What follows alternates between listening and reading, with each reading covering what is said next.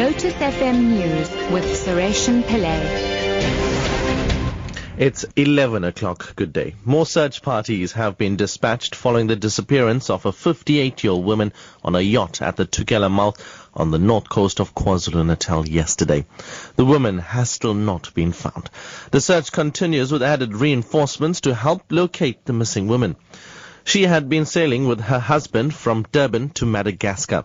National Sea Rescue Institute spokesperson Craig Lambinon says the woman's husband raised the alarm saying he had been asleep when his wife disappeared.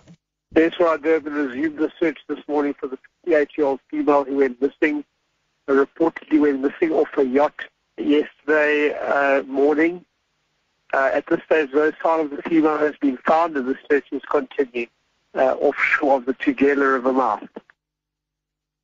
Eskom Chief Executive Brian Molefe says the power utility will in future try to do maintenance on its equipment without introducing load shedding.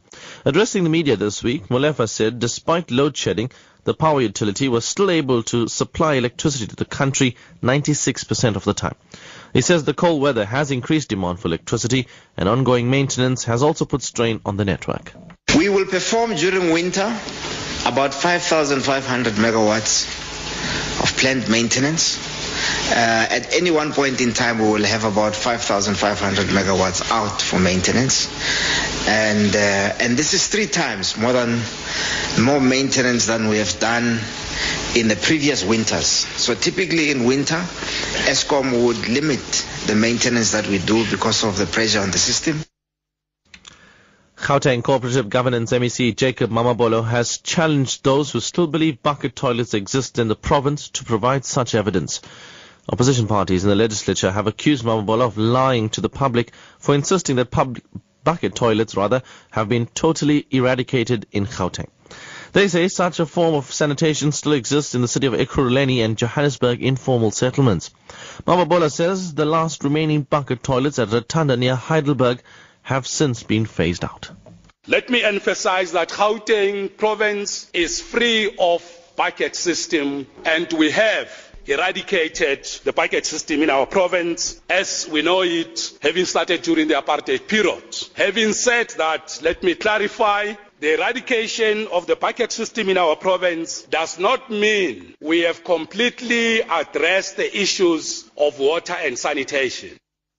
And finally, scientists at Sheffield University in Northern England say they've found evidence that children who tell lies have good memories.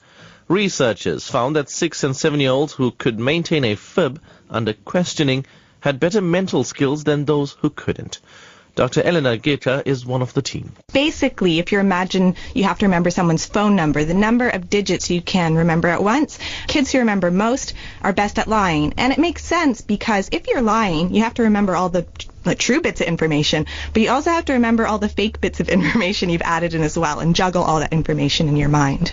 And kids, if you're listening, don't tell lies. Your top story at 11 o'clock. More search parties have been dispatched following the disappearance of a 58-year-old woman on a yacht at the Tugela mouth on the north coast of KwaZulu-Natal yesterday. I'm Suresh Pillay, back at 12 o'clock.